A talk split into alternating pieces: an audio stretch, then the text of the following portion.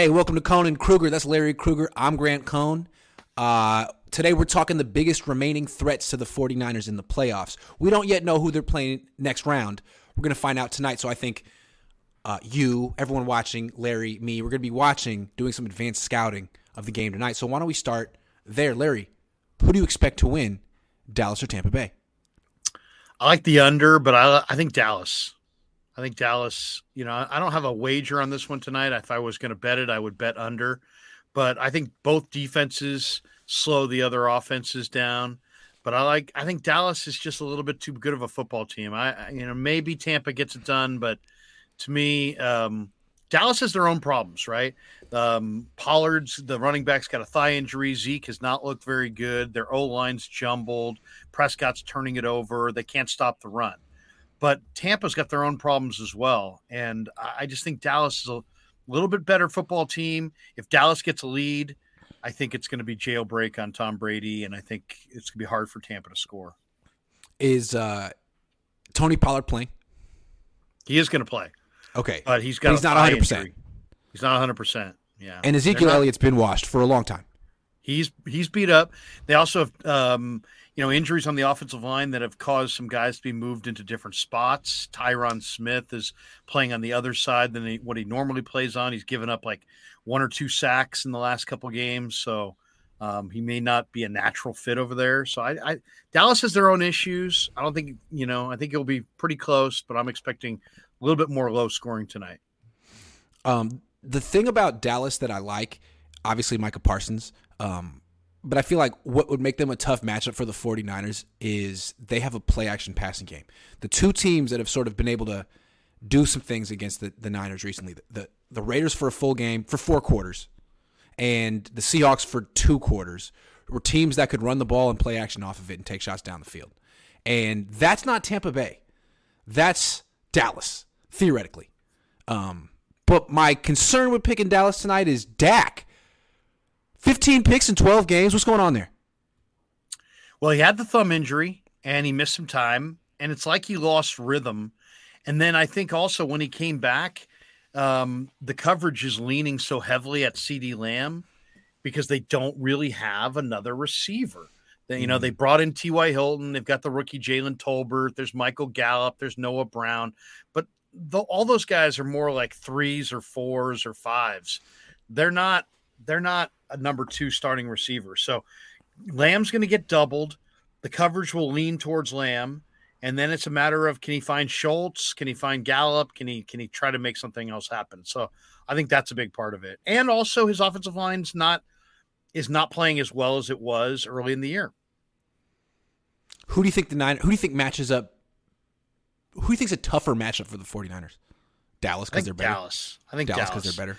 Yeah. yeah, well, because Dallas, if they get a lead, you've got Armstrong and you've got Demarcus Lawrence and Sam true. Williams and Dante Fowler and Micah Parsons and Anthony it's Barr. True. You know, they got a lot of guys who can go get the quarterback. And I didn't realize good... they had Anthony Barr. Wow. Yeah, they got Anthony Barr at weak side backer. Wow. And then also they've got some ball hawking corners. I mean, yeah, they do. Um, you know, I, I, don't think they're great corners, but they're ball hawking corners. Trevon Diggs, Nahshon Wright, played at Oregon State. Uh, they've got some, you know, they're they're a team that is built. They're a bully. They're a team that's built to have a lead. They got a lot of rush and they got a lot of coverage behind it. But it, if you can get a lead on them and run the football like Jacksonville did, they ran seven yards a carry you can neutralize basically this both of the strengths of their defense. Yeah, I feel like there is a game plan blueprint against the Niners right now. The Raiders kind of showed it, and the Seahawks tried to copy it, and I think it was working for them until Geno fumbled in the red zone, which tilted the game. Um, and I feel like Dallas could look at that and say, "We're better than the Raiders." You know, we can run the ball on first. We, we can run the ball on first down. We can limit Nick Bosa's impact by play actioning away from him, and we can take shots down the field off play action against not just Lenoir, but now it looks like Charvarius Ward might be uh, lacking confidence as well. I don't know. So Dallas is an interesting matchup against the 49ers. It really is. It's just they can't stop the run, right? They can't stop the run. Yeah, and, and the Niners are going to run it, and they're going to run it, you know, out of a diver- bunch of diverse looks and personnel groupings. They're going to fool you, and they got a bunch of backs who can do it. I mean, this the Niners ran on Dallas last year, and and and last year the Niners, you know, I think we're like 19th in takeaways. This year they're second in takeaways. So I think the 49er defense is a little bit better than it was a year ago. And I don't I think Dallas's run D is a little worse. I'm a, I'm a little bit uh, flummoxed by the Niners defense because it was better. It was the best defense in franchise history for a minute, and then the last four weeks I've been underwhelmed by it. I guess, uh, but last year they destroyed Dak Prescott. I was looking at his numbers. Like he was, they, they kicked his butt last year. They put up Dallas put up 17 points. So then I look at what Tom Brady did. I know they only put up seven points, but they didn't sack him at all, and he didn't have Tristan Wirfs or Ryan Jensen who were coming back, and that defense was missing Vita Vea and Sean Murphy Bunting and the two safeties. So part of me feels like Tampa Bay is scarier because they have a great quarterback and they've been hurt and they're champions and maybe they could just turn it on in ways that other teams can't. I don't know. I think it's. A, I think that's not a. I think that's a good observation. I mean, there's two key guys in their front that they've gone without, and nobody really talks that much about it. But Akiem Hicks and Vita Vea, um, they're both in there tonight. Tampa this year, when those guys started, went six and one. So wow, those guys are key. You know, Vita Vea's is a monster right. inside. Because they don't have is, an edge rush; they have a they have an interior rush. Yeah. Well, they got they have uh, you know Joe Tryon Shoyinka. They've got him. Okay. And um, you know, but yeah, but they've got more of an interior rush. The kid they drafted yeah. out of Houston, Logan Hall, in the second round, he's a really good interior rusher.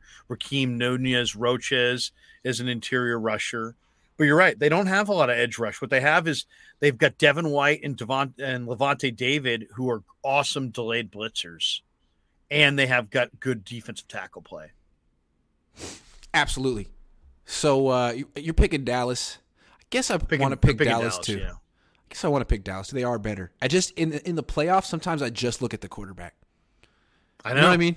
Yeah, and I'm like, ooh, Dak. Ooh, like there's so much at stake for Dak. If Dak loses this game, what does Dallas do with him? Well, I think they'll be up to the new head coach because I think they'll fire Mike Montgomery, Mike McCarthy. Yeah. Okay. So there's a lot at stake for Dallas in this game. Yeah. Like, and then I think everything. Yeah, I think McCarthy is out and Sean Payton is going to be their guy. I think. I think. Um, you know, they could have fired him last year, but they they brought him back. I think McCarthy. I think they'll lose, and I think McCarthy will will take the brunt of it. That'd be my guess. Yeah. You know they want Peyton. Why? Because you know they had Parcells, and Parcells loved Peyton, and Peyton was there. And you know, part of Dallas's thing is that you have to kind of know their internal workings because it's Jerry and Stephen and you know you non-football guys making football decisions so on some level you have to understand who they are and be able to deal with them and you know run the or have the juice of like a Sean Payton and eh, and say uh, hey if you want me to coach here you got to give me personnel power too Jerry. Or or or do it your way. Have it your way. You know what I'm saying? I, I, I, don't think, know. That's, I think Kyle Shanahan Payton, had that kind of juice. Sean Payton, I think, is going to tell them, you're going to pay me top of the shelf. I'm going to have final say. Um, they do have Will McClay there, is also a really good personnel evaluator who's been there. I mean, they've let's look, look at their drafts. I mean, they've drafted well. I mean, that's why Dallas has as much talent as they have. True. You know, they've, got to give credit pretty well the last few years. So, um, McClay probably will continue to have a say in the personnel, but I, I think McCarthy's done if they lose this. Agree. Uh, Irfin Mirza says if SF plays New York in the championship game, Jones's scramble plus Saquon will give them major problems. Thoughts? Hold on. I got to go uh, close my garage door that I left open real quick. I'll be back in four seconds. Larry, you're okay. up. No problem. Um, I like the New York Giants to beat Philadelphia. And when Grant comes back, we'll talk more about it. But I like the Giants to beat the Eagles. Let's talk um, about it right now. Here I am. Yeah, I like the Giants to beat the Eagles. I, I, Why? I because the Giants, um, first of all, they're division opponents. They know each yeah. other. The Giants Uh, right now, I mean, Daniel Jones is running it so smartly. He had seven runs. He ran for seven first downs. Two of them were quarterback sneaks, but five of them weren't. And between Saquon Barkley and Daniel Jones, I hate to say it, but Isaiah Hodgins from Berean Christian and Walnut Creek, who they pulled off the Buffalo Bills practice squad. he's awesome. I mean, he's not fast, but he's six four with great hands. Hmm. So mm. now they've got a chain moving wide receiver. Bellinger's a pretty good tight end. Slayton's good. James is good. Slayton is good. is a big bodied yeah. receiver. Um, they have Golladay, but you know he's just there. He's not yeah. even. He barely even plays. But um, I just think the Giants right now. The other thing the Giants have is the Giants took away um, Justin Jefferson, and the Giants have two guys on their defensive front: Dexter Lawrence inside, yeah. And uh, Kayvon Thibodeaux outside that have to be doubled, that yeah. have to be combo blocked. I mean, Dexter yeah. Lawrence had they had like six hits on the quarterback. I think he had like, or no, they may have had ten hits on the quarterback, but he had like five of them. So yeah. you know, Dexter Lawrence is a house, and Thibodeaux's the hottest rusher in the game, and they have both of them on their on their front. So I, I like the Giants. I think the Giants know who they are. I think they'll have a game plan. I think they'll run it and have some success running it. And I think I think they're going to hang around against Philadelphia. I know Dallas. I know uh, Philly's defense is much tougher than Minnesota's defense, but I think the Giants are. I think I think we're gonna we're gonna be thrilled, and then once we took a deep dive and really look at them, we're gonna say, "Uh oh, be careful what you wish for." You know what I mean? Because I think they're gonna be a challenge. Yeah. What's interesting is they played each other week 18, Giants and Philly, and but Philly Giants didn't play anybody. Right. Philly won by 22 to 16, but the Giants didn't play anybody and lost by 6. They they they held Jalen Hurts to a quarterback rating of 65 in this game. 65. And I know he's coming off an injury, but I think you're seeing that maybe the Giants are due. They've played the Eagles twice. They've lost both times. They got better the second time and the Eagles are not. The Giants are playing their best right now, it seems, and the Eagles are not. So yeah, this is a really interesting matchup. And I, again, I don't know if it's good news if the Niners have to face the Eagles. Yeah, I mean, excuse me, the Giants, the, the Giants. Giants. the Giants. Yeah, I, mean, I think a lot of. I mean, you know, the other thing is overconfidence because if you get that game at home and oh my God, yeah. the Giants beat the Eagles. Oh, the NFC Championship game is just a coronation and it's just going to yeah. be a formality. It's the Niners. It's the Niners. It's the Niners, and it could easily be the New York Giants in an upset. I mean, the New York Giants have beaten the 49ers in mo- in multiple championship games, and the Niners are probably the better team every time. So, um, that's true. You know, I, that's I, true. I, I, was just thinking about 2012, but there was also 1991. 90? I guess was was that Jan- January of 91? Yeah, January of 91. Yeah. yeah. So, yeah. Roger Craig that's happened. Every every 11 years, we're due. Leonard oh, no. Marshall. Oh no. The Giants every 11 years NFC Championship game. Yeah, I think nine should be rooting for the Eagles. Well, here's the other one too. Dallas. I mean, the Giants have a really good underrated corner in Adoree Jackson, and in one of those key matchups, I think with Philly, Jackson was out. Yeah. And so, you know, everybody talks about next man up, next man up. But that's just a that's just a thing people say. The truth is, when you run out of players, you run out of players. And they have three key players: those two guys up front I described, and Adoree Jackson on their defense. And if they if all three of those guys are ready to roll, man, they're not going to be an easy out. True. Also, like Miles Sanders is good, the running back for Philly. He's good. Saquon Barkley's better. They went to the same school. Barkley is better. And I yeah. think to, to, to really beat the Niners, you got to not turn the ball over and have a dominant running back uh, at just to, for starters. And um, the Giants have that. You also and they throw it to Barkley quite a bit too. Yes, they do. You know, and you have and to have a really good coach. yeah. They got a lot of stuff. They do. That could, and and, yeah. and you know what? There's a there's a um, they threw away week 18. That was a no yep. show. They just said, yep. ah, we're resting up. So what happened? They showed up in this playoff game and they were rested and ready. And you know, they didn't sack Kirk Cousins, but they they made him uncomfortable they totally took away Minnesota's run game. Minnesota averaged what, you know, a 3.5 yards a carry or something like that. Um, you know, Jefferson was held to 47 yards. He's the hottest foot, hottest receiver in all of football. So, I mean, I the Giants Giants are a little a little bit they haven't been in the playoffs in 11 years, but they're still dangerous. Yeah, and um you know, I'm looking at Brian Daboll, arguably the coach of the year two coaches really had success against the Niners defense this this year. Andy Reid, Josh McDaniels. Well, Daboll coached under McDaniels in New England. Their offenses are somewhat similar. So That's another thing to be concerned about. Quarterback who can move and scramble and throw down the field. A great running back and a very, very good coach who comes from a tree that had success against the Niners a month ago. Giants, watch out for them. Yeah. Larry, watch out for the Giants. Larry Radnich, who's Gary's cousin, brother, long lost twin. The, uh, to quote the great Stephen A. Smith this morning, the Cowboys' biggest concern going into tonight is the Cowboys, not Tom Brady. Well, Tom Brady's not a concern. Are you serious? He's a, he's a concern. I would say the big Stephen A. doesn't know anything about football. He can't even spell football. I'll, I'll say Leonard Fournette and the in the run game is a bigger. Dallas gave up seven one a carry to, to Jacksonville. They're not a proven entity as a as a defense against the run, and That's so true. you know, yeah, touchdown or playoff Lenny and Tampa. Good I mean, point. a Playoff Lenny. but playoff Lenny could could I forgot it because when he starts running and and Tampa can actually be balanced on offense, they're very difficult to beat. Yeah, I mean, they don't have great runners. Rachaad White is probably going to be the starter, right? And then you got Fournette, you got Ke'Shawn Vaughn. They they they really just run to give Brady a break. He, you know, when they get in the red zone, Right. they kind of show they want to pass. Um, but in this game, I would not be surprised at all if they came out running the ball and kind of forced Dallas to do what they don't like to do, and Especially if- that's defend the run.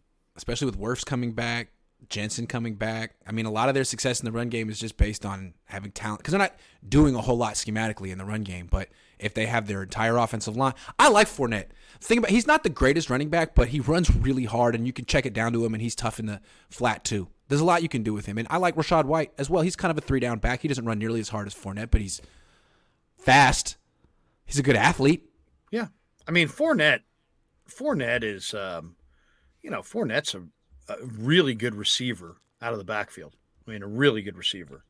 So that that's what you got to worry about. And um, Mike Evans has played better ball as of late, and Brady's had a little bit of better offensive rhythm. And as I said, they're getting their two big boys back up front.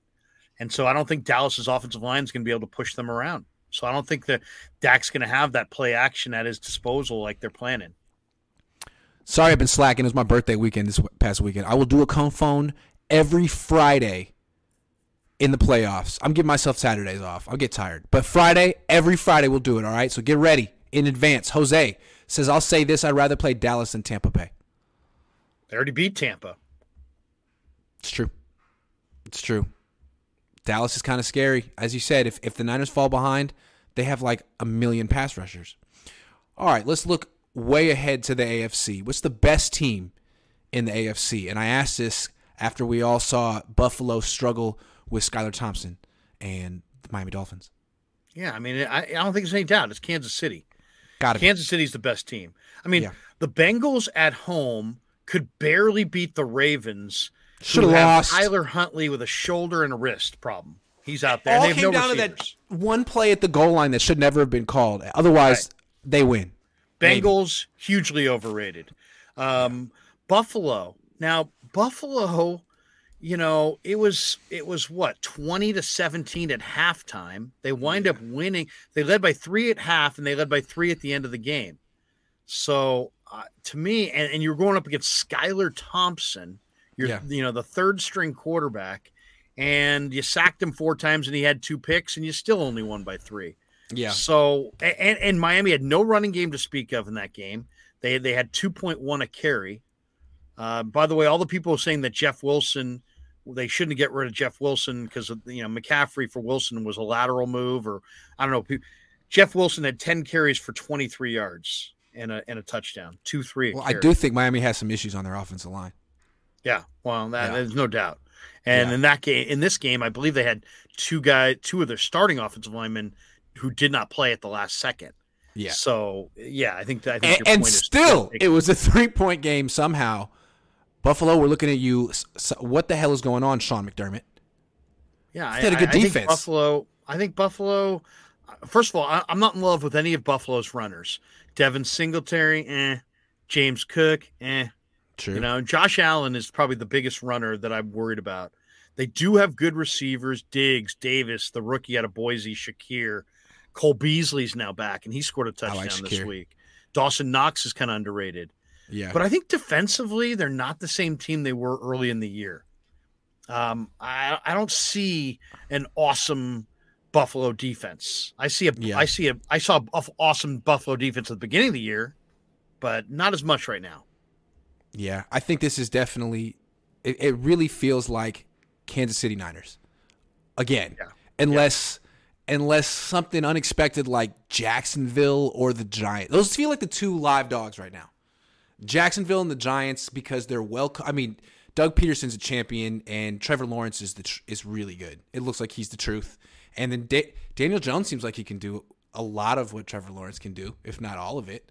And he's got a good coach too. Those teams seem really interesting. I don't know about the Eagles. It seems like they peaked a couple months ago, and the and the and the Bills too. Bills Yeah. and Eagles looking a little suspect right now. Yeah. And and uh, you know, Daniel Jones reminds me a little bit of Alex Smith under Harbaugh.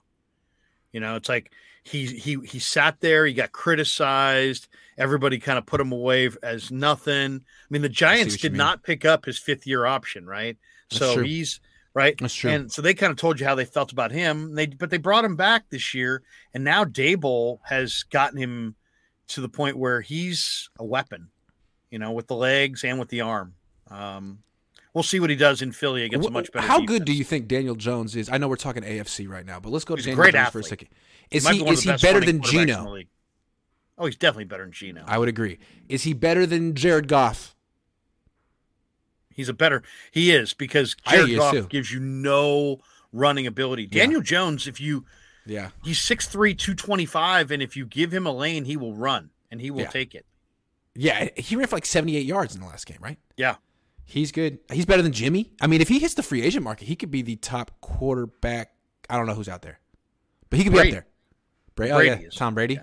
Yeah. But Brady and then Jimmy said, are the top two guys. what's interesting about this whole playoff thing is, let's say Brady loses tonight. Every single quarterback in the top in the final eight in their 20s. Every single one. I think it's interesting. To me, Well, it's a little bit. It's a changing of the guard. I think so. I mean, these great quarterbacks. Brady's great, but he's old. He's Old. 46. Yep. 46.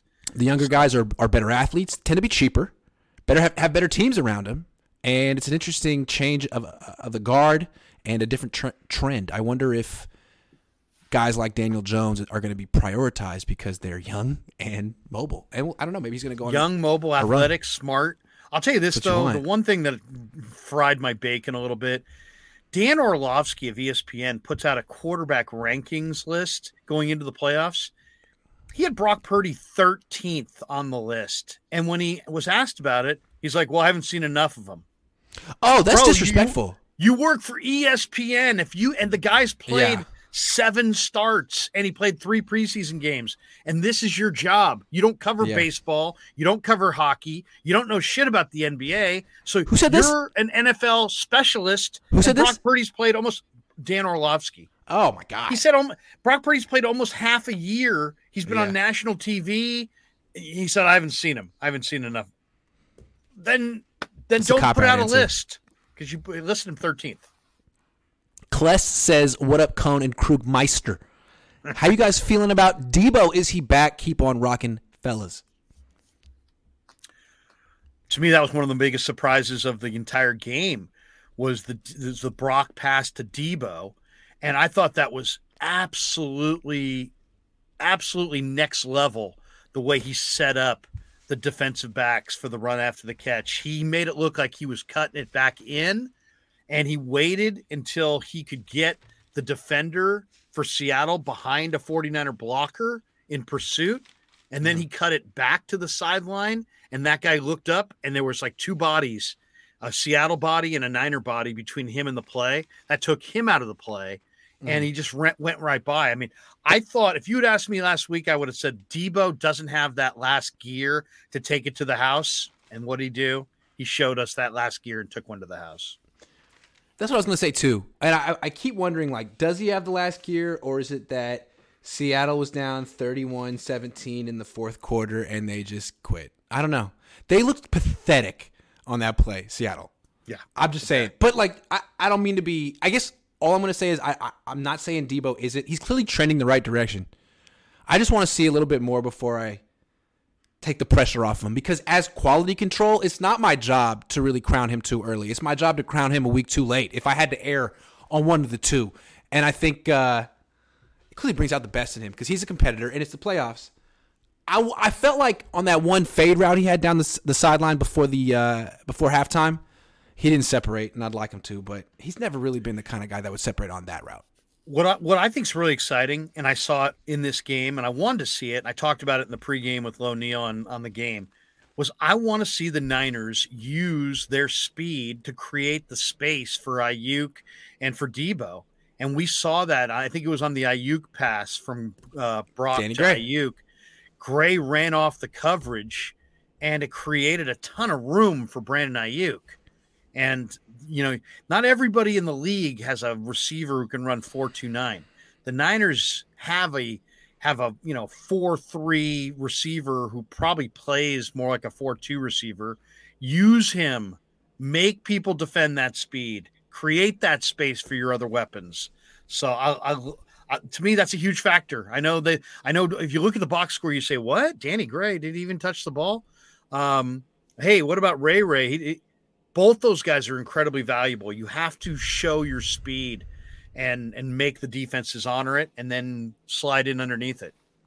Keith Murphy says Bengals overrated. They've beaten Kansas City 3 times in a row. The Ravens are a division opponent with a tough defense. Bengals went to the Super Bowl last year. I like the Bengals, but um Bengals are I mean, go look at the Bengals. I mean, they're not running the ball all that well.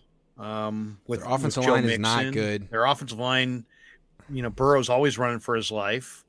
Um, got a couple decent edge rushers. Uh, you know, who, you know who looks good is the corner that they drafted out of Nebraska, Omaha, or whatever that the Niners wanted. That Taylor Britt, whatever his name was, from he looks great. He, he's a really nice player in their secondary.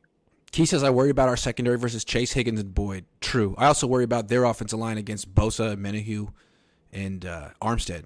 Yeah. So, how many times did they sack? Uh, that being said, they did score a bunch. We went to overtime. Yeah, it's an interesting matchup, and they do match up well against Kansas City for whatever reason. Andrew says a lot of sloppy from most teams this weekend so far. True. I'm interested to see what the two number one teams look like next weekend coming off a bye. Why, wise words. Jason Howard says, "Did you guys notice Deebo taking plays off BCB? I haven't been. I I'm not. gonna I don't know. Didn't notice it. I watched the whole game a second time, um, and I rolled it back and forth and spent like four and a half hours on it. I didn't see him taking plays off. Who is the 49ers' go-to red zone weapon? I think that's one of the reasons that they're hard to defend. Is that I don't know that there is one. Maybe I mean I guess it's I would probably say it's Kittle. It's but Kittle. Then, but, but then uh, if you then overplay him, yeah, I mean, there's there's Aiyuk, there's Aiyuk, there's Jennings, yeah, Jennings, there's Mitchell. And if you got all that covered, there's the running back, right? Then you can or throw Deebo. it to the running back. Deebo really isn't a red zone threat. As a, he's a running back, he is though. Yeah, as a runner, he's a threat. As, as a, a running back, as a as a running back, yeah, he's a threat. As a receiver, I mean, I would say it's Kittle. Under Kittle. with this quarterback, I'd say it's Kittle because Kittle is a very good route runner in the end zone, and and he's big and he has good hands, and he's got good hands, and Brock's got accuracy. Yep. So I mean, I mean, uh, to me, the mo- maybe the most amazing play of the entire weekend was the Brock Purdy off schedule improv to Aiyuk in the Aiyuk. corner that he dropped. That would have been incredible play. That would have been like one of the best plays of, of uh, Brock's career. Yeah. And that play made me think of Montana rolling right, hitting Dwight Clark. I feel like Brock could make that throw. The yeah. whole play. Brady no, couldn't because he can't move. Jimmy couldn't because he can't move. Well, and, and the ball placement would he would only hit he would only hit the receiver one of every yeah. ten times. Purdy looks like he could almost like he can make that throw like repeatedly. I think he could. So yeah, it's nice to have a, go-to guy in the in the red zone. But I think what's so great about the Niners' red zone offense right now is they have a quarterback who can improv, and I think the red zone's a place where improving helps a lot because the windows are so small. People are open for such a brief amount of time if they're open at all. Kind of helps to just scramble things up. That's what Brett Favre could do. Mahomes can do. The best Purdy can do it. He does it. He did it what three times? Three times, four times if you count the Aiyuk win. Throwing with anticipation is the number one thing in the red zone because you don't you you can't wait to see a guy get open and then throw it. No, you the windows are so small. You have to throw with anticipation and throw him open. So it's you know I, Purdy can do that. Did Aiyuk stop his rap, route deep downfield? According to Kyle Shanahan, yes. On the one where Purdy yelled at him. Yeah. Yeah. And he also had Deebo on the crosser underneath in the clear, like it was a busted play. He was running free. And then you're talking about the one that landed in the middle of the end zone, mm-hmm. and Aiyuk cut it off. It looked like that would have been pass. a touchdown if Aiyuk had just kept running. Yeah, but I Don't love that stopped. Purdy yelled at him because it's like you know what? That's the command that separates this rookie quarterback from other rookie quarterbacks. Is that he is good for these players, but he's also going to be tough on these players and hold them accountable. Right. He's gonna he's gonna play the position like a veteran quarterback, which is what the Niners need. Right. Connor Koch says if this team loses, uh, where down the line do you think guys? Do you guys where down the line do you guys think that that'd be, and from what? Missed my last dono. Oh damn, Connor today. I'll find it. My bad. Sorry about that. Um, if the team loses, where do they lose? They lose, I think, because um, the same way they lost to Kansas City. They can't stay within a country mile in zone or man of top tier receivers with quarterbacks that are mobile that can buy extra time in the pocket. That's my biggest fear. My biggest fear is we're going to walk out of this thing having lost and talking about corners in the draft because they're they miss Emmanuel Moseley. If they had Emmanuel Moseley, I think this team would be on a different level. Without Moseley, they're holding on.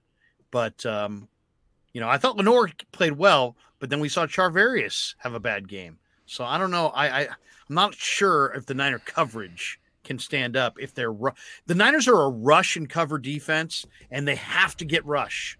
If they don't get rush, they will get toasted. That's what happened in the in the Super Bowl with Harbaugh they got toasted by Torrey Smith and Jacoby Jones. Yep. And Anquan Boldin. Yep. It was freaking Joe Flacco. And he roasted him. And I guess you kind of could see it coming because, you know, those all those guys in the secondary, Chris Culliver, Terrell Brown, Carlos Rogers, they were cast offs or, or mid round picks that the Niners made into stuff. And it was all because of their front seven. And that's kind of what the Niners do now. So that's why I still kind of think the Niners should be afraid of a team like Buffalo, even though they've shown vulnerabilities. I mean, Josh Allen is, is the exact kind of quarterback they have trouble with. The exact kind. He's great. And that throw to Gabe Davis that he made, I bet you there's only two, three quarterbacks in the entire league that can make that throw. I mean, he's, yeah. Josh Allen's yeah. very special. And it, Connor, we I found it. Like the thing about Tampa and Dallas, why I feel like the Niners probably should handle either one is because Tom Brady isn't mobile, even though he can get rid of the ball quickly. He's not going to hurt the Niners by extending plays. And then Dak, I don't really feel like that's his game anymore. The Niners sacked him five times last year. I don't see him as being super slippery. He seems kind of slow at this point, frankly, after all, all these years and injuries. It's the, it's the, guys in the, the next game, Daniel Jones and Jalen Hurts, who are actually pretty quick and mobile, that I think could hurt the Niners. Yeah, and I think both those guys could. Who can beat him? The Giants and the Eagles can beat him. I don't think yeah. the Cowboys or the Bucks can beat him should the Niners be concerned about Charvarius Ward? Uh, he got roasted by Ja'Marr Chase last year in the playoffs. The Chiefs didn't bring him back, and then that was definitely a deflating performance against DK Metcalf last couple days ago, after freaking Charvarius had done quite well against him in the past. Yeah, I think you got to be concerned. I don't know what his groin situation is, how he's feeling physically. You know, I'm going to ask him that this week, but yeah, his his ball skills have been incredible this year. They weren't in this game. Um, his his his yeah. poise. He's acted like a true number one corner. He didn't in this game. Um, he wasn't even the best corner on the Niners in this game. I thought Lenoir clearly had better coverage all day and outplayed him, had the pick. So yeah, Charvarius cannot Agree. be a weakness. Charvarius doesn't have to be the best corner in football, but he cannot be a weakness and have the Niners win the Super Bowl. He has to play you know, with confidence, and he's got to have some success, or they have no shot. I mean, he was shadowing DK Metcalf in this game. Like the Niners thought Lenoir was a weakness, which he had he had been, and they were acting like Charvarius Ward was Jalen Ramsey. But midway through the game, I was thinking, man, stop. Stop. This isn't working. DK Metcalf is in his head. Maybe uh, just let them play sides of the field. I don't know because it felt like this was going to be the Niners' plan in the playoffs to just put Charvarius Ward on all these top wide receivers, maybe CeeDee Lamb coming up. Now, it looked like he lost confidence during the game. Like he was talking so much smack all year. He was in DK's face. He gave up that long touchdown, and all of a sudden he's playing off. He's giving up all these catches underneath. He did not look like the same player to me. What bothered me was his lack of quickness with the ball in the air. Yeah. Like when, the, there was there was opportunities there, he was in the neighborhood, but yeah. he didn't close. He didn't make plays on the football, and he's been doing that all year. And he's been really good against the run. So the touchdown um, that was bad. Yeah. First of all, he was beat. He had no reason to look back for the ball. You got to like get back in phase. And when he did look for the ball, he looked. I think he looked over the wrong shoulder didn't find the ball and fell even further out of coverage. That was bad. Yeah. He didn't you you have to either you got to make a play on the ball. What what worries me when I see him with the ball in the air lose more sep- more separation with the receiver and it's like wait a second you're, the receiver's supposed to be concentrating on the ball you're supposed to be closing that space down and he didn't so corners a lot about confidence so hopefully they can kind of build up that confidence going into this next game. A surprise inactive the last few weeks has been Drake Jackson, the 49ers' top draft pick this year. Now, he doesn't have a ton of sacks. He doesn't play against the run very much. He's made a few plays this season and he's very young. He seems like he's has a lot of talent. The Niners have given him rave reviews all year, but all of a sudden he doesn't play. He can't even suit up. And the Niners pass rush has been a little inconsistent the last month. You think they should play him or not? Yeah, I would definitely make him active. Um, think think more attack and don't think you know coverage or i mean like right now there it's it's like do you go up go with the extra d tackle or do you go with the extra d end i would rather see them go with the extra d end and use uh, Omenihu and jordan willis inside um, and go to your four defensive end alignment in obvious passing situations. So and and just allow your linebackers to take care of the run. So yeah, I I think your defensive ends are the teeth of your defense, and I want my defense to have more teeth, not less teeth. So yes, I, I want Drake Jackson. I also think Drake's got a kind of a a, um, a tendency to um, to be able to bat down passes. He's got a skill for it. You know, batting down passes in football is a very similar trait to blocking shots in basketball. And some guys have the knack and some guys don't. He has a knack for knocking down passes. I believe he's among the NFL league leaders in batted down passes. You're playing all kinds of coordinated games up front. Continue to do that and make him active and get him in that rotation and keep all the keep those guys as fresh as possible. I would steal a roster spot somewhere else to make sure Drake is active. Well, I think on a defense with Nick Bosa, you know you're going to get a lot of quick passes away from Nick Bosa, right? Right. So if you're playing on the on the D line on the other side, probably should be ready. He seems like a smart young man and he's got long arms. So boom, absolutely great fit. I don't see why they're not playing him. I mean, they keep saying they want extra deep tackles so they can be strong against the run. They haven't been particularly strong against the run. Maybe you just have to like, I they need an extra D end out there because Jordan Willis is good. Ebukam hasn't been giving him that much. Ebukam is hurt. Ebukam has an ankle injury. And if he plays, I don't know if he'll be 100%. Maybe this is a week because of that to uh, get Drake out there. There's a problem here, and I know this is not, maybe not one you want to talk about, but the problem is Kinlaw's got high draft position and he's not getting much done. That's and fair. so because of that, they feel the need to carry an extra tackle to That's fortify true. themselves inside because Javon is not getting a ton done. And so that's costing them an, a defensive end. So that's that's I think the issue is that Javon gets the reps and he's in there and they know he's got potential and there he had a real couple real nice plays early in the game, but he's not giving you a lot against the pass at all and he's not getting the he's not you know he's not getting heat on the quarterback he's not necessarily dominant in the run game. He doesn't make plays out of his space. You know, I, I like Kinlaw, but I think that's the problem, really, in in a nutshell, is that they want to put him up there for his strength, but then to have him there, you got to have some backups, and that's taking a spot away from Drake. Yeah, I mean, Kinlaw played 30 snaps in the last game. That's us, 44%. He had been about 22 before then. They also have Kevin Givens, who is back. He played 29 snaps. They have Kerry, have T.Y. McGill played 19 snaps. How about Armstead? Armstead played Armstead played 36 snaps. Explain that to me. It's a playoff game. Arik Armstead played 30, that's 53%. And then Bosa played 40 snaps, 59. I didn't get that. What was that? They were pacing themselves in a playoff game. That's amazing.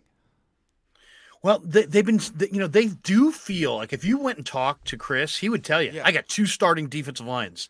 But that's something you say. You don't and it's not in the playoffs. Gotta, you still got to play your you still got to play your ones. I mean, I, I Bosa's got to get more snaps than that. Maybe they were maybe they 40? wanted to keep Bosa fresh for a fourth quarter push, and you know, it just that, that's why his snaps were low. Maybe they were trying intentionally to keep his snaps down early in the game. But yeah, yeah I mean, and then they brought in the backups at the end. I know that, but it, it, yeah. still, still, it's it, it seemed like one way to run on the Niners is just wait until they have their all their backup D linemen in, which they do all the time, and then just run. And it's a green light to run the ball when it's got when you got uh, what Omenihu, Jordan Willis, T. Y. McGill, and whoever, the fourth guy, Givens. Givens, sorry Givens, but yeah, essentially. So I, oh, I thought in this game, I thought Bosa was their best defensive lineman against the run. I thought he made the most plays. He seemed he was the most active. He had the biggest number of tackles. I mean, just look at the list. I thought I thought Bosa played good.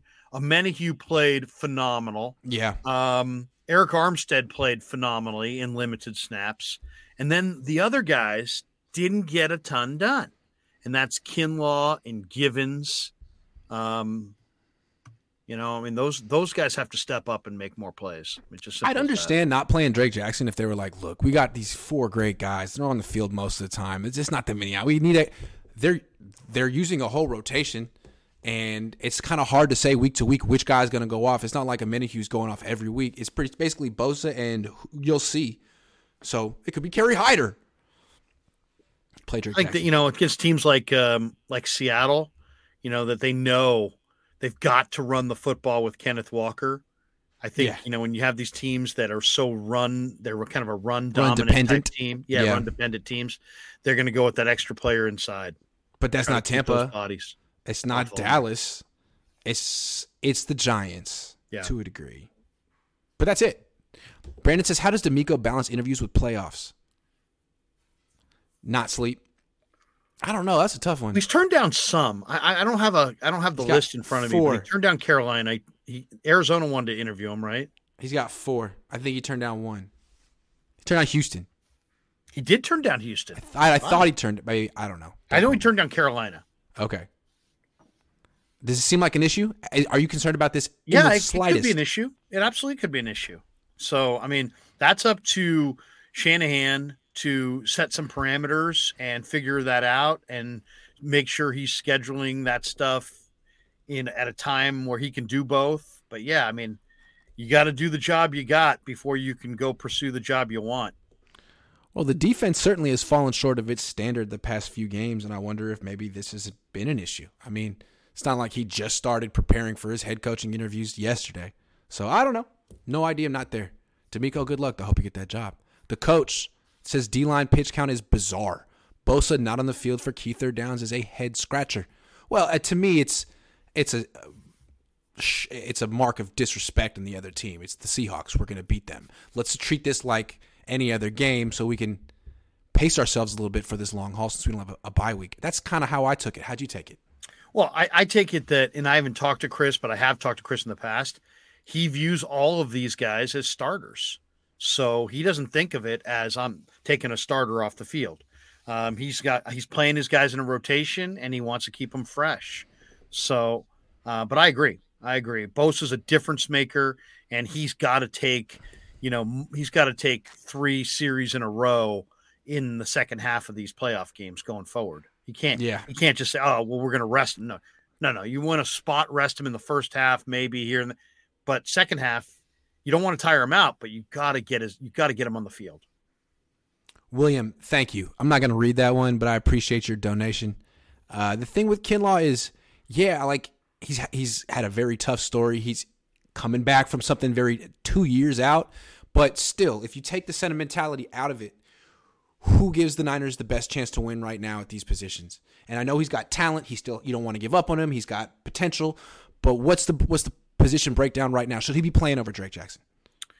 It's a, it's a first down, yeah. second down, third down. Sure. First and second down, Kinlaw. Sure. When you get to third down, he's got to come off the field. He's a two down player. Yeah. And um, and then when you get to third down, you can go four defensive ends. You know, and I, I kind of like it. You know, it's it's interesting. When Philly won the Super Bowl with Nick Foles, every single guy on their defensive line had pass rush ability. And I right. saw that and I'm thinking to myself, man, this is kind of a new thing where everybody's a pass rusher. Usually there's some obvious run plugger. They didn't have that. And now the 49ers have taken that to the next level. And in obvious passing downs, they're going Bosa and let's say Jackson or Bosa and Ebukam on the outside, Omenihu and Drake inside, Or or, a Jordan Menahue Willis, and yeah. Jordan Willis inside. Mhm. And they're going with the four DNs. And the bottom line is if you're going to pass, why not go with the four DNs? It really isn't about, you know, you're going to get pass rush with four defensive ends better than if you go with a couple tackles. Even Bosa rushes from the inside, and they do it sometimes uh, to avoid the chip, so they can do a lot of stuff. All right, we're- we're 45 minutes in, and we have some more time, so let's talk about this game from a couple of days ago, because the Niners won 41-23. Everything gets swept under the rug, but there was a moment at the end of that first half where things looked bad. I mean, the Niners just gave away the lead at the at the end of the first half, and they literally gave it away from the coach to the players. So let's talk about the coach's decision first. The Kyle Shanahan and I forget the special team coordinators. He's new. Schneider, Brian Schneider. Schneider. They decide to squib kick to get a take a little time off the clock. It results in a return out to the 35 yard line. What'd you think of that decision? I didn't like well, it. first of all, Kyle said it was the wrong decision. but why was it the wrong decision? Is why. is Well, I'm okay. asking. I do understand how he arrived at that decision, Grant, because Godwin Igwebuike, who was a 49er once upon a time, really looked good in the first He did. half of this game. And He had a so I'm sure he's looking at that going, oh, man, Igwe Bui- Bui- Buike may bust one. Let's kick it to the up man and and not. But you also knew with that little time on the clock, why would you give up any yards at all? Why make him drive 30 yards instead of 50 yards? Why make him drive? You know what I mean? And, and then the penalty obviously hurt bad. But the big mistake first wasn't just punting it deep. I want them starting at worst on the 25 yard line. Kick it out of the back of the end zone and put them on the 25 or kick it between the 10 and the 5 and and you know play good coverage. But the squib kick I mean, I don't know. I mean, wh- wh- where was the line of scrimmage after the squib? It, it just feels like the Niners have been kicking teams' butts for so long. I mean, the last three months that they're not used to like situational football, and they got in a situation. They're like, "Well, what do we do?" And like, and they just got it wrong. And after the game, they were like, "Yeah, that was on us. We would. Well, next time we're in that situation, we won't do it like that." But they're in these situations so infrequently. They're usually winning. And all of a sudden, they're like, "Oh my God, we're in a game we didn't think we were going to be in." So I guess I understand, but that that's the kind of thing. Like, hopefully, they got it out of their system now Well, because. Yeah, I mean, I, I Robbie Gould did say this, Grant, when I asked him this week about the special teams. He said with Schneider this year, the the game plans and the schemes are real simple, and he thinks that's a major key to their improvement on special teams from last year under Richard Hightower. Also, remind me what the, the kick looked like. Was it a did it just bounce on the field? How far did it go in the air? I don't even remember the kick. Do you remember? I don't remember the trajectory, but I know 'Cause it, it, it it basically landed right where the up man was going to stand, so he had to he had to take it. It's like if you're if you're worried about the return man returning the ball, there are ways that you can kick the ball so that the up man doesn't get it, but so you can drive it You know what I mean? A low line drive kick beyond the up That man bounces and that bounces. bounces and you can't return it. Like that's if that's what you wanted to do, I get it.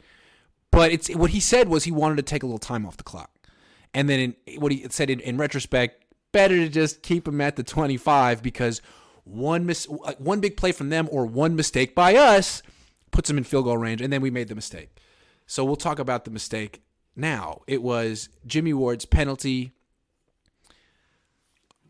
Geno Smith scrambles, gets about seven, eight yards. Jimmy Ward Right. comes in late, hits him late, 15 yard penalty. What'd you think of that play from Jimmy? Well, man, it was just terrible. I mean, it's a terrible play. Now, Jimmy is a tone setter, and I like True. the fact that he got a hit on the quarterback, but you any hit there that results in points, Mm. you there's no defending it. Once it once it resulted in I mean, if you're trading yards for a hit on the quarterback, yeah, you know what? That maybe is not the worst move. I would take the big time hit on the quarterback and give up some yards but you cannot trade points in a once in a close game for a hit on the quarterback, especially when everybody and their brother knew that was going to be a penalty. I mean, he, you know, I, I will say this though, it's like Trey so Greenlaw made the same the mistake this year. So I mean, it, it Yeah, happens. in Chicago. It happens. And Gre- Yeah. everyone loves Dre Greenlaw. We still we still like Jimmy Ward mostly because he came on my channel one time. What's up, Jimmy? No, Jimmy's awesome. Jimmy's great. Jimmy's He's a great. football player. He truly He is, is a really great good. football player. He's one of the most underrated Yeah. players in the NFL. And I normally would give him full license to do whatever he thinks because I think he's that smart of a player. And I could Yeah. see what he was thinking. Hey, let's get a hit on the quarterback. But this is the NFL in this wussification era where he didn't hit him helmet to helmet. He hit him on the shoulder, but you can't hit him when he slides. that being And- said, we, we know the deal. He knows the deal. We know the deal. But, And but also, one, was, one other thing, Grant, on that one was that it took me back to the Ahmad Brooks Drew Brees play. Why? Because anytime you have somebody going one direction and the defender going the other direction, It's it's, going to look like more contact than there really is. Like Yeah. that hit looked terrible live, but when you watch it, it was really a matter of Geno sliding and and Ward flying up. I mean, the the contact was not to the head. It wasn't egregious, but the combination of two cars going head on to each other, the force, the flags are being thrown because of the they're officiating the impact now. I felt like that moment was kind of like the last moment of it. It felt symptomatic of what the Niners defense was doing in that first. It was a bad first half for the defense. They gave up 17 points. And it wasn't just Jimmy Ward, but it felt like a lot of people on the defense kind of playing uncharacteristically and maybe not giving the game the respect it deserved, giving the Seahawks the respect they reserve. Like, I think they kind of thought that they would walk in, they've beaten the Seahawks twice, that the Seahawks would be intimidated and fold and they didn't. And I think when a bully gets punched back, they sometimes act erratically. And I felt like a lot of players on this defense sort of acted like bullies that got punched. Jimmy, Travarius, both of them. These are vets who get paid a lot of money or at the top of their game who haven't been challenged very much this year and got challenged a little bit. And I felt like they didn't act their best, but they came back in the second half, forced turnovers, played great. Still, that's I, I, I kind of felt like it was a whole attitude issue, or I don't know what you I would call it. Well, Attitude. I mean, it's human nature. Yeah. If uh, you beat you beat a team twice, um, you're getting them the, for the third time, and you've beaten them twice, and you've beaten them. You were Big. plus four in turnovers, and you know, Yeah. um, you're like, hey, you know what? We're better than them, and it's We don't hard respect you. get it dialed up. We don't like you. We don't respect you, and it's fair. I mean, they're a nine and nine team, but I think that that's what, what the first half was. Was the Niners, the Seahawks having a good game plan because the game plan's out there. The Raiders showed it, and the Niners uh, totally not respecting them, and uh, the Seahawks folding in the second half. I still can't get get over Geno Smith fumbling in in the uh, red zone. I can't get over that. Okay, you're going to get sacked. Have two hands on the ball, Geno. Okay, that play I thought was the game. It was the game. That was the game. Even if he gets sacked and doesn't fumble there, it's a field goal. They're down three. It's a game. Yeah, Uh, When he Um, fumbled, I felt like you could feel it in Seattle just be like, oh, it's over. We're done. I know. That We're was done. That, Yeah. that was a huge play. Okay, Yep. so I, I think that there's there's an obscure thing that we're not pointing to that saved this game and made Let's talk about it. that play. I thought the Niners caught a huge break. Think about that drive. The nine Seattle's going extended drive on the 49ers at that point. They're moving the ball down the field. I'm on the binoculars. I'm looking at the players on defense. They got their hands on their hip, their hands on their thigh pads, which is the international unspoken language of I'm gassed. I'm exhausted. Right. And what happens at the end of that long drive? Um, it was the offensive lineman Austin Blythe went down oh. with an injury. And so there was a stoppage, and the 49ers were not going to call a timeout because they had already kind of wasted some timeouts. So they, mm-hmm. they didn't mm-hmm. have a timeout to take there. So they were just going to gamble that their defense could get a hold, and their defense was gassed. Yeah. what happens is Blythe goes down with the injury. They go away to the commercial. Took they a bring long out the water. time. Guys are getting water. Guys are it wiping off their sweat. Guys are yep. regrouping and getting a chance to catch their breath. The very next play, um, it was the illegal man downfield penalty against Seattle. So that took it down to second and 14. And yeah. then Geno throws a fade at Metcalf or to Metcalf against against Charvarius. Hit him in the face. Yeah. Hit him in the face. Yeah. Charvarius so Ward couldn't make a play on the ball, hit DK Metcalf in the face. Oh yeah. This but was the now, game. So now it's third and 14 yeah. from the 19 yard line. And I thought this was a great. Now, I don't know if this was DeMeco's call, if this is Chris Kocurek's call, but they lined up in what was three guys overloaded to the defensive right side. And you had Ebukam by himself um, lined up at the defensive left end spot. And what they did was Ebukam took an inside move, took the interior guard with him. Omenihu, it was a it was an ET ET stunt, and the end went first. And a Menahue was playing defensive tackle, looped around, and he had a bad angle on the quarterback. He wasn't getting there, and he just. But then Geno stepped up, totally Geno oblivious, down by his waist, and he swiped at it, popped it out, sat on the ground for a second. Bosa jumps on it, and the place erupted. I mean, it erupted so much at the press box, I could feel the shaking of the stadium in the press box. There were a lot of people cheering in the press box. It used to be there was no cheering in the press box, but that it seems like that rule is not enforced. Yeah, well, there's a lot of rookies in the press box. It's true. There's a lot of cheering, but but as far it's as true. that play, it reminded me of the Super Bowl against the Ravens, where the 49ers had an old Ravens defense gassed at the end, and Harbaugh couldn't get the play called. They called the timeout. Timeout. Oh, yeah. And Bernard Pollard and Ray Lewis and Ed Reed, all these guys playing like their last NFL games, and they got a chance to towel off and water up and you know tighten the belt and tighten your shoes and get ready and focus. And they got their big defensive stand, and the Ravens win the Super Bowl. Never, ever, ever, ever call a timeout on offense at the end of a drive, especially in the second half after a long drive. And that's what Seattle did. And it allowed so, the 49ers to rev it up, take take a second, catch their breath, and then Hugh and Bosa came up with the play of the game. So Austin Blythe went down, that's huge. But then the next play, the ineligible man downfield on a seven yard throw. Like, how did you get downfield on a seven yard throw to Tyler Lockett? But they did somehow and then it was second and 14. Like it should have been third and two from the seven. Right. Instead, it was, it's like, what did you do? And again, so did the Niners adjust? Yeah, their offense did. Their, that that eight minute drive at the beginning of the third quarter was freaking amazing. But did yeah. the Niners defense adjust? I don't know. Austin Blythe got hurt. There was an ineligible man downfield, and then Geno Smith, Geno Smith. I like Seattle just wasn't good enough. But I'm concerned about all these other teams coming up because they're all better than Seattle, and the Niners defense is really concerning me. What the hell was that? And then though, after that, I mean, though, Seattle folded, and the Niners looked great after that. But and then Lenoir got the pick. Sure, the and then it looked great. Play. But Seattle fell apart, and the Niners piled it on. But like this yeah. was a game in almost into the fourth quarter. That that sack fumble was deep in the third quarter. Yeah, man, what an amazing game. And and, well, and it's like it was 41-23, so no one will ever remember it that way. It's like it oh, didn't oh, happen.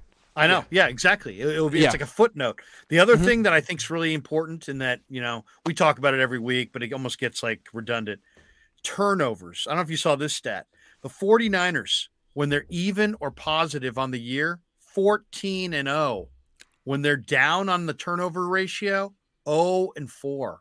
Whoa! Okay, say it again. Say it again. Say it again. When For the, in Niners back. are even, even or plus on the turnover margin at the end of the game, they're 14 and 0. When they're minus at the end of the game, they're 0 and 4. That scares me. That scares me because it, it no team I just feel like eventually you have to win one game in a season where you don't win the turnover margin. One game. I'm sure the Niners can do it, but they haven't done it yet. And eventually they're going to face a team that doesn't beat itself. Kansas City. Yeah. What are you going to do? Yeah. I would say the the time for turn turnovers and and uh, you know living to fight another day have come and gone. The Yeah. Seattle game, you know, there it was a clean game, but they probably could have won if there had been a turnover. But they're not beating anybody going forward if they're minus two. That's true. So That's you true. know they got to take true. care of the football. The one thing about Brock and the one thing about the Niners is you know in this particular game, very clean game. If considering how wet the field was, very clean game. Very few penalties, no turnovers. That being said, Kyle's getting a little pass happy with Brock. 19 passes in the first half. Didn't exactly work out. They got a little bit more balanced in the second half. Um, and then Seattle quit, which always helps. Finesse Kid says, both your predictions of Purdy stats next game. Well, we don't know who they're playing yet. You know, yeah, we don't even know. That's a tough playing. one, man. Come But back. gonna- he uh, Grant just said it. They're not just gonna. This is not Jimmy Garoppolo from 2019, where you're gonna run, run, run, run, run, run, and then oh, don't let the quarterback throw. it's not going to happen. Shanahan has belief in Purdy. He's going to let him throw. In fact, he's playing off people not understanding how much belief he has in Purdy. It's kind of like what uh, Harbaugh was doing with Kaepernick early on. People did people thought he was going to try to hide Kaepernick. He loved Kaepernick, and um, he liked that people didn't understand that. I think Kyle's the same way. Is Kalia Davis' practice window still open? No. No, That was no like- more- yeah. Yeah, I think they were thinking year. of it as like an early off season for him since he missed the entire off season. G Code Travels says, Larry, great impersonation of Baalke. Can you do it again? Who would you rank Niners best GM? Scott McCloughan, Trent Baalke, or John Lynch? Scott McCloughan really knows personnel. Trent Baalke, really, you know, I really like our linebackers, Larry. Gerald Hodges has got a lot of speed. He's got some ability, I'll tell you. And, you know, yeah, NaVorro had an injury, and NaVorro's not quite the same player as he used to be. But, you know, we really love our linebackers, Larry. That was perfect. I loved it. Hey, nice, nicely done. You know who did I a knew- better one than me? He's not around to do it anymore. Kevin Lynch. Remember Kevin the great Lynch did a good Kevin one. Lynch. you know, Matt Maiocco does a good one. It's funny. Every almost everyone does a Trent Baalke. I don't do a Trent Baalke, but he had such a weird voice and he was such an important person that it's almost it was too easy. It was not too easy, but why would you not? A lot Uh, of people it make fun of him. Yeah. Sorry, Trent. We like you, but the voice, it's like it's almost like the Batman voice, like the Christian Bale Batman voice, but with like a No, you know what it sounds like? I forget what the guy's name. Uh Funkhouser, the guy from um Yeah, yeah. From he sounds like from, that guy. from Dirty Dave, um, Big Dave Osborne, Yes, him. and, And, he and also older- from he's yes. also on the Curb Your Enthusiasm. Yes, he sounds exactly like that guy. Anoop says 49ers coach this game like a regular season playoffs. Playoffs are here. Every play call, personnel decision, and situational call is huge. Be better. Yeah, it was like it's Seattle. We got them. Blah, blah, blah. Fine. Okay, don't do that against. See, that's the thing. What if they play Tampa? They beat Tampa by a lot. Are they going to act like that against Tampa? Because they play the B team. They haven't played the A team of Tampa yet. Right. Yeah. Larry, can you see the G men getting the upset? Yes, he I already do. laid it out. Yeah, I, I like I like I like New York to to win that game. I think New York is New York's got some good things going right now. Yeah, they do. Abu Marco 23 says, We can't be furious at Abram for his dirty twist of Deebo's ankle, but call Ward a tone setter when he launches it, a sliding Geno with his forearm. I'm not mad at Abram. And f- for the fact of the matter is, Abram and Deebo uh, took a picture holding each other. They exchanged jerseys after the game, so they squashed it. If two grown men can squash a silly beef, why do I have to be upset about it? Is how I feel. Yeah. Well, let me just say this on the Ward thing compared to the Yeah. Abram thing. Um, the Ward thing is a bang bang Yeah. play where you have True. to time it perfectly. Uh, he just mistimed it. The Abram play, that's a punk move. You don't grab and twist a guy. This is a rough game played by tough guys. There's no room for dirtiness.